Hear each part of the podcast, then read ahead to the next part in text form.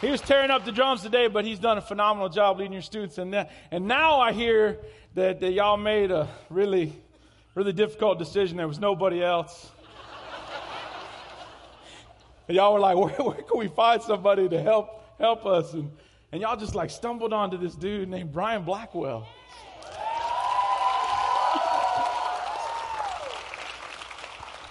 Henry's been making bad decisions his whole life. But no, I, I, love Blackie. Blackie and I are really close friends, and uh, and I'm really thankful to be a part of, of your church today and be, be here with with uh, your ministry. Um, I I uh, I got a friend. He's a pastor up in Raleigh Durham area, and this dude, big old guy, could bench press your house. He used to play in the NFL. Got a big game tonight, by the way. I don't know if y'all gonna watch the Super Bowl, but uh, but he didn't play in the Super Bowl, but he, he played in the NFL offensive line. Real big old dude. If you put your head in between his pecs,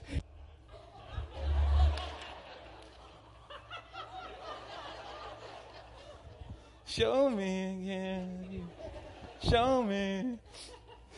If you put your head right here and he flex, your brains would burst out your ears. He was just got this huge chest, real strong dude, big old biceps. And uh, he was telling me, he was like, Nate, I was, I was preaching the other week, and this dude showed up at our church. I was like, cool. So he started telling me about this guy. And he said this guy started coming every week. And literally every week, the man would be down on, at the altar, just on his face, just bawling his eyes out. He had gotten saved like 30, 30 times, like 30 Sundays in a row. And, uh, and my pastor friend was like, I didn't really know what to do with this guy. And he said, Nate, you're not going to believe it. Like he showed up in my office the other day, and uh, his like secretary had let him in. He come into the office, and, and my man sits behind this huge desk, and like he's got a bigger chair because he's a bigger guy. He said the guy come in, he shook his hand, he sat down, and he asked me this question. And I'm listening. I'm like, what did he ask? He said, he said, Pastor, what's it going to take for me to finally get it, for me to finally understand? And my, pa- and my buddy was like, I didn't really know what to say to him at first. He said, I thought for a second. I kind of was like, man, Got an idea. So he pulled back from his desk. He said, Follow me, sir. And he walked out this door. He had this door, back door to his office, and it went out back behind the church. And, and he, he has to literally turn sideways to get through doors because he's just so big. So he opened the door. He goes through the door, and uh, this dude follows him. And he, out behind their church, there's like this pond where they do like baptisms and stuff. There's a big cross. He starts walking right towards the pond. And uh, and the dude followed him, but he's like, "Wait, pastor, pastor, wait! Don't you remember? It was like it was like a couple months ago. But don't you remember? I've already been baptized. You actually baptized me. I don't need to be baptized again, do I?" And my, my buddy looked at him. He said, "Shut up and follow me." And he took off his shoes and he walked right into the water. And this dude followed him because he don't want to disrespect the guy that could rip him in half. So, all right, so he took off his shoes. He goes into the water. And my, my buddy said, I turned around, Nate, and I grabbed him by his, his shirt. And I lifted him up into the air. And I just threw him down underneath the water. And I put my, my knee all the weight of my, he had like 325 pounds. He said, I put all my weight on his chest. And the dude did what any of us would do, you know, like, why is my pastor trying to kill me? and he's like flailing under the water, you know, push up on the knee. We might need a new battery, Paul. I don't know, man. Y'all give it up for Paul. He has a beard. He rides horses. He fought a bull one time with a gun. You want me to use that one? Show me again. Show me. This is me giving me to you. Where'd he go? He's gone. Where Keith at? Oh, right there. Sorry. Man, you're black. I couldn't see you, man. You dark. Love you, man. This coming out. All right. So, so anyway, he's he's like, man, he's scared to death. He he's you know trying to hold his breath. Fish are swimming by, like, what'd you do, man? And uh, he's fighting with the pastor, and then and then just as he's about to drown, my buddy's like, I picked him up, pulled him into my chest, and I just chunked him up on the shore. And I'm like, man, this is crazy. He, he bounces like three times. And my buddy said, I, I, just walked up out of the water, you know, like, like out of a movie or something. He just like dripping water, just big old dude coming at him. And he said, I put my finger in his face. He was back. put my finger in his face and I said, When you want Jesus as much as you want that next breath of air, that's when you'll find him.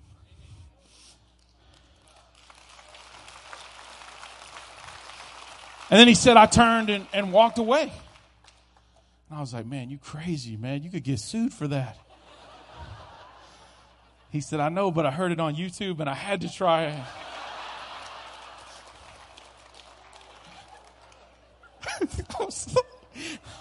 I'm gonna watch the Super Bowl anyway, y'all. I just, I was nuts. But I, but I thought about that and I was like, man, that's really true.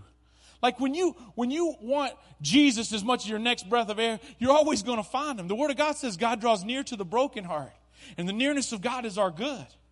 It's when we're desperate, man, that He meets us where we are. It's, it's this attitude when we have sometimes of, of just kind of cocky and prideful, like we don't need God. God goes far away from us. The, the Word of God teaches that He opposes the proud, but He gives grace to those who are humble. And if you humble yourself, guess what? He will lift you up. So I want to share just a just a quick story with y'all today, and then I'll be out of your hair like I'm out of mine.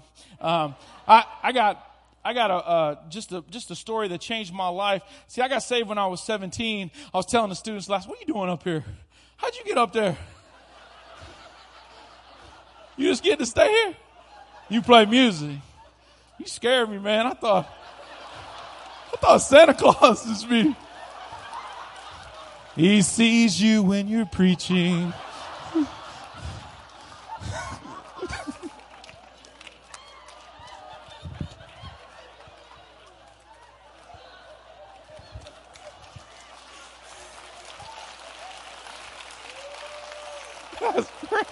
I was scared. Show me. Right, so, uh, no, I got saved at a camp and uh, changed my life. My friends tricked me into going because they're like, it's really good food and there's girls there. And uh, so I went to this camp, gave my life to Jesus. I was 17. And then, uh, and then this crazy thing happened. I was like, I want to do that. I want to work for a camp. So I got hired at one of the largest camps in the world. It's called Kanakuk. Everybody try to say that. Kanakuk, huge camps, like 20,000 campers. They come from all over. It's out in Missouri on Table Rock Lake, and they hired me to drive boats and to coach football. And I, and I, I just, man, I, I love camp ministry. And it's so cool because every year y'all, y'all got a big decision to make as a church. Is I'm going to send our kids to camp. That's a huge thing. And if, and if y'all get behind it, I know y'all do, sponsor kids to go. Uh, that's how I came to know Jesus. We had a guy in our church who paid for me to go because my mom was a single mom and couldn't afford to send me. And so I went to this camp. I got, I got saved, changed my life. I get this job at this camp. And man, I got all these ideas. So when I, I got through working at that camp that summer, I started getting invited to speak at camps. And the next thing you know, I had a buddy of mine who looked at me and said, Nate, why don't we start our own camp? So we, we started this thing called Journey. And Journey, it's a great, it's great. And so, some of y'all need to go to Blackie today and be like, man, I want to help with Journey. Any way, any way you can come, maybe you could come up for a day. The, the students love it because we worship like, kind of like what we did today. Uh, and, and we also have like a lot of great teaching, but we have these incredible activities where kids can go bridge jumping. We have this gorge we go and hike where they film like Marvel Infinity Wars. There's all these waterfalls, beautiful waterfalls. We got the second tallest waterfall in North America, y'all. And if kids misbehave, we just throw them like right, right off, right off the. But but no, the best thing is we had this dude that helped me. His name was Ben Rada, and he built this thing called the slingshot. And I don't know how he got this idea, but, but there's this bungee cord. And we take it from this tree and we stretch it all the way across the pond at camp. And he built this skateboard ramp and a slip and slide on top of the ramp. So like if you're holding on to the, to the bungee, the rope, it's like a ski rope handle. If you're holding on when our staff lets you go, the student will go down the slip and slide off the skateboard ramp and a lot of kids learn how to pray like right then, like right in that moment. But I just, I just love camp ministry. I, love it so much. God's taught me so much through it. So thank y'all for trusting uh, your, your, your, your church, trusting us with your students for that week every year. But there's this guy, man, in the Bible who's really, really desperate.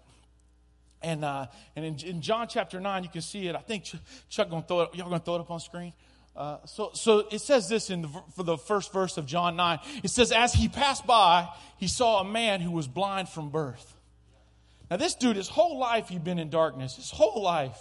He'd never seen, he didn't know what red means, purple, blue. He didn't know any of that stuff. His whole life in darkness. And his disciples immediately asked, Rabbi, which means teacher, who sinned?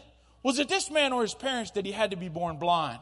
There's this idea in the Old Testament where uh, if, if, if, you, uh, if you worshiped idols, in, in Mosaic law, he said if you worshiped idols, God would, would curse your children with blindness. So the disciples had, had knew, some of them knew the Old Testament. Like maybe it was because his parents worshiped idols. Maybe it was because of something they did. Who sinned? They said Jesus. In other words, why, why does this ha- why does this have to happen? Why, is, why does he have to be born this way? Because probably they felt pity in their heart. They see this guy, he's been blind his whole life. He's begging for money and rags. He got nothing. And Jesus answered, it wasn't that this man sinned or his parents. Not, not Jesus isn't saying that, that the man had never sinned. Jesus isn't saying that his parents never sinned, but he's saying directly the answer, like it's not a curse from God that he was born this way. In fact, it was so that the work of God might be put on display in him.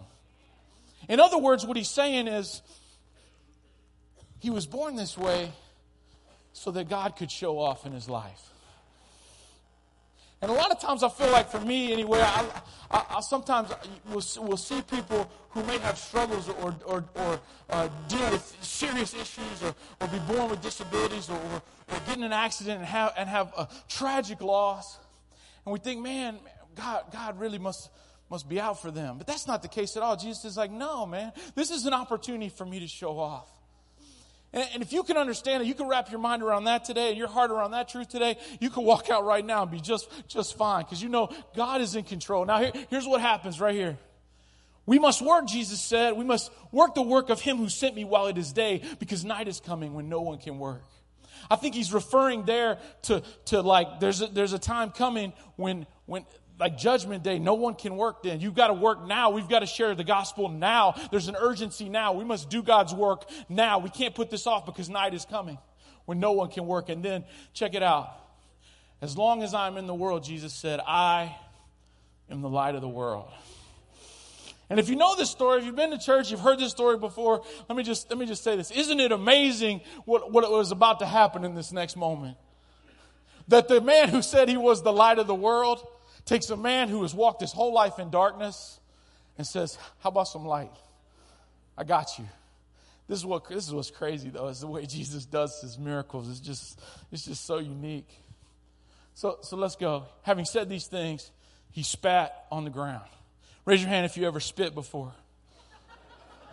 Keep your hand up if it was today, like you you just had nasty boogers and you were like, you, you spit them right out on on the ground or in the sink. Man, it's the worst when you got a cold, all that mucus, and you have to call one up and it just, oh. We did that one time. I was sick at Myrtle Beach and we were sitting in like the 92nd floor of this tower. And we had my little brother, we were like, I think I was 12, he was 10. We were having contests. And we had this balcony, we're really up high in this tower. And I'm like, I bet you can't spit over that fence. And my brother was like, I bet you I can. And so he calls one back, oh, foo, spits. It goes almost over the fence at the bushes right in front of the fence. I was like, you're garbage. I got this. So I call one up. I'm like, and I'm just like, I run. I actually did like a running start. I cocked my head back, ah, I foo, and I spit. And man, it was like this one you could like it was like long. It was like swirling down. And there was this bald guy he was walking by. Sorry, Santa. I, I landed right on his head. He looked up, but I was gone. I was like, this is crazy. Like he spat on the ground and it's not even that he just, it's not just like Jesus spit. He got down on the ground and started playing with it. What? It says he made mud with his spit. Bro, that's, that's messed up, right? That's kind of weird. Why would he do that? Can you take off your glasses for a second? You're probably blind without them. No? You can see me? Sure? How many fingers? All right, let me get somebody else. You ready? You see me? There you are. I'm right here. All right, so he spits on the ground, goes up to the blind man, He's like, disciples, watch this.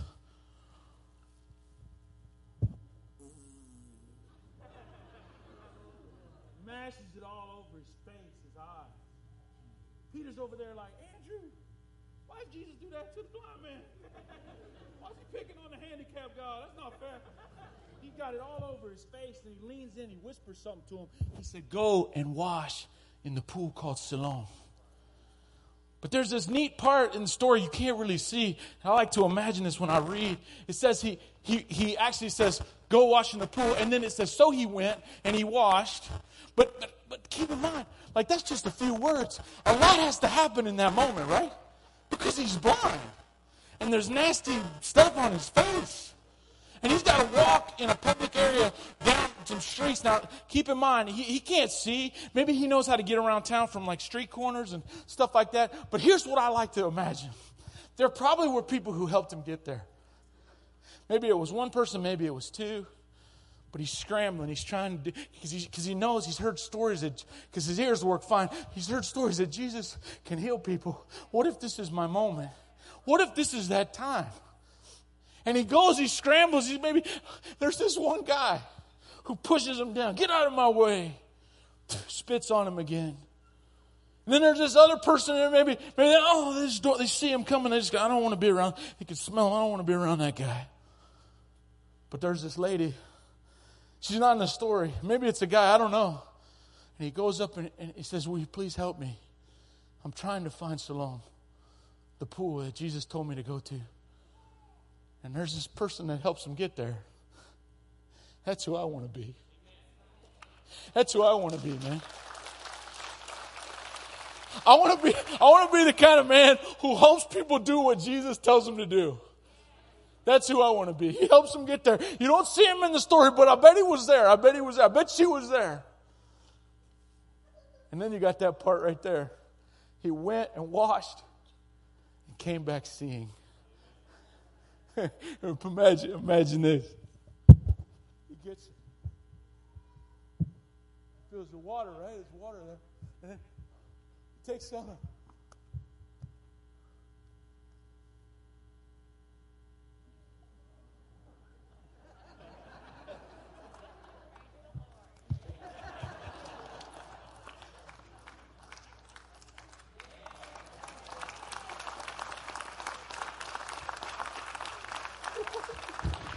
There's blue. He sees blue for the first time.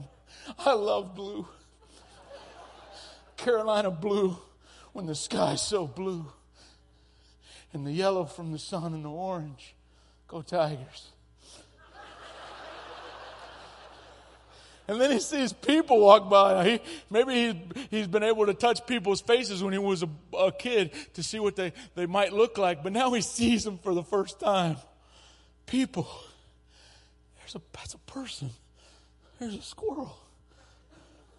He can see for the first time he can see. And you know what all he wants to do? He wants to go home. It says he came back seeing. He went home and he showed his mommy. And he showed his daddy. He could see. He said, Look, I can see. Because in their culture, if you were disabled, you were a curse. There's places like that on earth still today. In Africa, where we go with teams of college students, they take disabled kids when they're born, they put them in a closet until they starve to death, or they bury them alive because they think they're a curse from God. But he shows his mom that he can see. And don't you know, she's just tears pouring out of her, her eyes. And her daddy, Daddy, I can work now. His daddy says, Daddy, I can, I can work now because I could see and he hugs his son, right? It's not in the scripture, but I can imagine, I can imagine that moment. I can imagine him coming home and seeing his parents. But then there's just all these problems that happen. All these problems start happening. If you keep reading the story, you'll see. Because there's all these religious people. And there's all these religious people who say, eh, Jesus isn't real. Jesus, Jesus' power is from the devil. They didn't really believe he was who he said he was. And they, and they actually interviewed this man. And they said, Are you the man who was born blind? He said, Yes, that's me. Jesus did it. He, he, he healed me. I could see. They didn't believe him, so they, they got his parents, they got of parents to come in and interview them. And, and when they ask him, they, they, they ask him, Is this your son who was born blind? His parents have an opportunity, but they don't take it. Instead, they say, He is old enough to speak for himself. Ask him. Think about that for a moment. Think about that for a moment. As a parent, they, they literally put, put the onus back on their son. They literally don't take responsibility. They, they got an opportunity to stand up for Jesus and they didn't take it. People do it every day. You got an opportunity to stand up for Jesus, and what do they do? They say he's old enough to speak for himself. That's weak sauce. That's what that is. Come on, man. I'm going to tell you something right now. If, if that happens to my little girl, first of all, she's not going to be out on the corner begging. It's going to be me before it's her. But then, you know, they, they could have said Jesus healed him. They knew, they knew though that they would be kicked out of their culture. They knew, they knew the synagogue was where everybody kind of, there's Jewish people, they all get, they're going to get kicked out if they speak up for Jesus because they know these people hate Jesus. So they backed away. They didn't stand up for him. And then this, the best part of the story is here, right? And then this happens. You guys want to bring that, that verse up? I can't, I can't see that good. So for the second time, verse 24, it's Kobe Bryant's number, I think. The second time they called the man in who had been born blind, and they said to him, You give glory to God. Because we know that Jesus is a sinner. And his answer is gold. If you got a Bible, you could circle uh, John 9 25. You could underline it, you could memorize it. Because chances are you've sung about it. He said, Whether he is a sinner, I do not know. But one thing I know I was blind, and now I can see.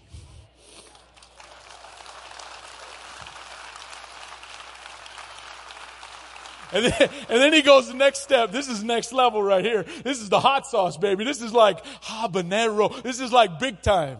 He says this, don't you want to follow him too? Don't you want to be his disciples too?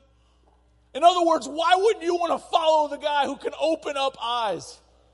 Why wouldn't you want to do that? And you know what, what happened was they threw him out, they kicked him out. But you know what? No worries.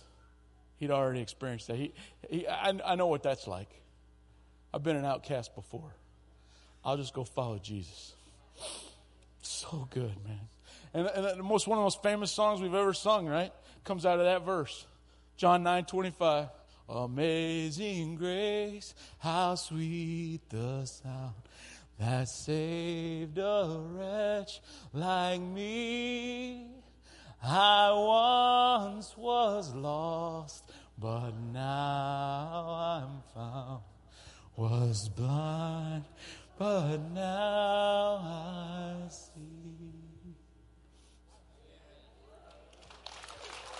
Thank you, God. So I told you we do all these trips to Africa, man. It's incredible. We we go over and we serve, and uh, I was on this one trip. Uh, about 16 college students, and we had had the most amazing ministry. We've been working in a, in a hospital with uh, disabled patients. Uh, a lot of the kids come there for surgeries. They come in, they've never been able to walk, and they walk out of the hospital. Uh, unbelievable place called Cure in uh, right outside of Nairobi, Kenya. And we were there. We had this unbelievable safari too. We had this one kid who who uh, he he uh, was eating a peanut butter and jelly sandwich, and a baboon reached in from the top of the vehicle and stole his peanut butter and jelly sandwich. Except he was an athlete, so he rolled the window up and caught the baboon's arm in the in the window, and you could see the baboon's face you know, looking down with his arm caught. So the kid took his sandwich back and started eating it in front of the baboon. Baboon went crazy, started headbutting the window. Window breaks reaches in, grabs that kid's arm, bites his arm, broke one of his bones, and took the sandwich. It's like maybe next time you should just give them the PB and J. You know what I'm saying? Unbelievable uh, safari. We had a great experience. I'm on my way back, and uh, our ministry uh, we decided as a family we wanted to take the kids uh, to Europe for for kind of a few few days as a trip. So on my way back, we were coming through Rome and I was able to stop, and the team went on back to the States, and I was there to meet my family and my two little girls. At the time, Gracie was maybe eight, Sophie was maybe six years old, and my wife was there, and they get there, they're super jet lagged. We, we were like determined we're going to go around the city, we're going to have a great, great night. So I took them to this place, beautiful, beautiful uh, uh, sanctuary of the, it's called the Pantheon. I don't know if you've ever been there. It's one of the oldest, oldest uh, places of worship on earth. It's so old that it's sunken into the ground. It was originally established by the, by the, by the uh, Romans as, as, a, as a pagan worship. They worshiped the, the Roman gods, right? And, and they thought that if, if they left a hole, a giant hole in the ceiling, by the way, I really like your Hershey Kiss so much. Um, they, I like them with almonds, but I love them with people too. It's great. So, they, thought if they, they leave a big hole in the ceiling, that, that, that their prayers could get to the gods easier. Which I thought was really strange because when it rains, it just comes right into the to the thing. But the, anyway, the Catholic Church has since bought the Pantheon. They own it now. There's statues of Mary and the disciples and Jesus all around it. So we go in there and I'm showing them around, and I was like, this place is just amazing. So we walk out and we're in the middle of, of Rome, Italy, in this big plaza. And Sophie starts pulling on, on her mom's uh, shirt there. Says, "Mommy, mommy, I gotta pee." I was like, "That's normal." So I was like, "Good news." In in Rome, you you can go into any cafe, any any place. They have to let you use the restrooms. You don't have to pay for it. In some European cities, they're weird and they charge you to urinate. Very strange. But uh, but but in Rome, it's free. So I was like, any one of these cafes, I was like, Gracie and I will just be over here on this fountain, and we'll just wait for you. We'll wait for you. And so Levis is like, good, I got to go too. So they, they go into this cafe. I watch them. They go in, and me and Gracie go sit, sit by this fountain. This beautiful fountain. There's so many beautiful fountains in Rome. And we're sitting at the one right outside the Pantheon. And the craziest thing happens. There's this, there's this man who comes up, and, and, and he's, got, he's got on a tuxedo and there's another man with him who's like dressed nicely too, and he's helping the man with the tuxedo. The man with the tuxedo is this huge guy that looked like he ate his whole family. He's just massive. And, and, and, and he gets, he gets to the fountain, and you can tell he wants to get up on the lip of the fountain, like where, kind of near where we were seated. And all these people are leaving, like scrambling from their cafe tables all around. There's cafes all around. They're scrambling to get over to this fountain where he is being helped onto the lip of the fountain. So it's almost like he's got the stage here so everyone can see him. And man, people, you can tell they're so excited. They're like people clapping and, and like eager. What, what's, I'm like, what's about to happen? And I'm sitting here and maybe he's, he's 10 yards away, maybe, maybe, maybe five yards away. And I'm thinking to myself, who is this guy? Like, it's got to be some famous Italian guy, right? All these people are going nuts. And the whole crowd just, just piles in there. And this man is introduced by the other man who's with him, and I can't understand Italian. He says something, and as soon as he says his name, the crowd just roars in applause. And you could hear a pin drop. Everything got quiet, and he began to sing. He was some Italian opera star. I don't like opera. I don't like rap at all. I, I, I, I listen to country music. I, I, I, don't know. I don't know about you guys. I, I just was just what I like. I like a fiddle. I like a banjo. I like an acoustic guitar. I love that kind of stuff. So, so he starts to sing, and I'm telling you, I didn't like opera at all. Just kind of like I don't like, like rap, but I love Keith. I loved opera in that moment because his voice was pitch perfect. It was amazing. And all these people are just staring. And Gracie and I have front row seats. He finishes the song, and, and the crowd just erupts again, even louder than the first time. And they're cheering and they're shouting his name. And some of them are yelling, Uncle, bravo, Uncle. And, and he doesn't have another song for them. He's going back to his table. So the guy helps him back down. He's signing all these autographs. That's when I saw him. There's a man on a skateboard with no legs. And he's pushing his way through the crowd. And his hand that he's reaching up to ask for money, for help, is bloodied and calloused from where he's pushed himself around the city on the skateboard. And he's maybe in his mid 20s. His face is dirty, his hands bloody, like I said. He just looks like the poorest guy I've ever seen. Rags on his body.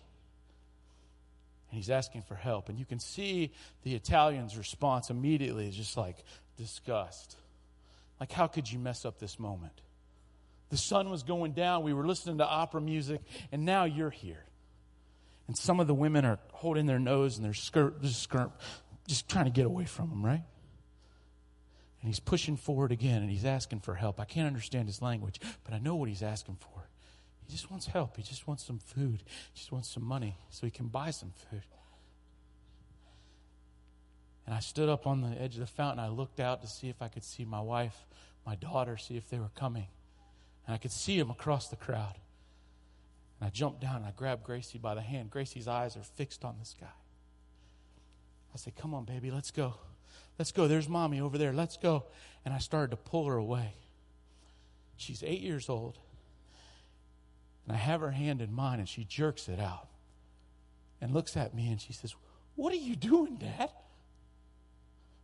And I was like, What are you doing? I'll break you. You're coming with me. And she looks at me, shakes her head. She had this little Vera Bradley pocketbook, is all plaid colored, whatever, whatever that design is. She walks over to that man.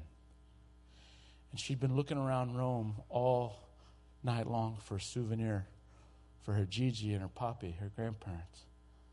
She had some euros that I gave her, and she reached into that pocketbook, and she didn't just pick out a few of them, she took all of them out. She put them in his hand. And then she took it next step. She, she went in for a hug on one of the grossest looking guys you've ever seen. And I'm telling you, man, you know who gives the best hugs? Best hugs? Sophie's actually better than Gracie, my youngest daughter. but Gracie's got to be in the top three, right? She hugs him. And as she pulls away, tears are screaming down his cheeks. And I remember the two words he said, and I know what they, those words mean. He said, Grazie, bella, grazie. And she came back to me. And in that moment, all I could think of is, how could I be so blind? Nathan, how could you be so blind? There's Jesus on a skateboard and you're trying to get your daughter away from him.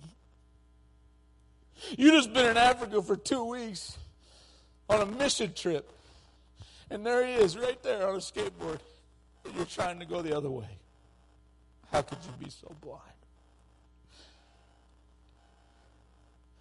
It's funny, it's funny how God uses our children to teach us stuff.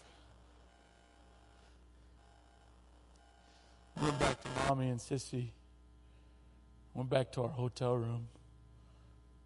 That night when I was going to sleep, I just said, God, I'm so sorry.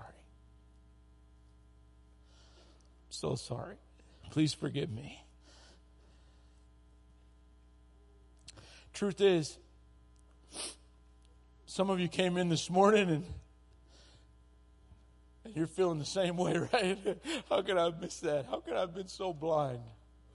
And there's, there's parts of our lives we, we don't see. But then when you ask God, you say, God, would you please put your finger on my sin? And He does that. You're like, oh man, how could I miss that? I'm so sorry, God. So, as we wrap up today's service, as we go to this final song, what I want to ask you to do is if there's an area of your life that you need to say, God, would you please, would you put your finger on my sin? Would you open my eyes? Would you help me to see? If there's some of you here who came to, to this service and, you, and, and, and you're like, man, I, I don't need Jesus as much as I need air.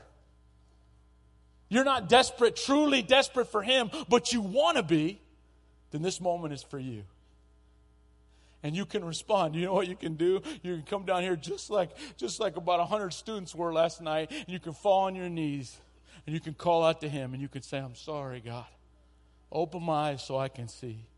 Help me to be desperate for you. Help me to need you as much as I need air." I dare you to do it. It's the, it's the best place to be. This altar is going to be wide open. So let's have the music if, if you guys want to come back up. Take your time. Hurry up. You guys missed your cue.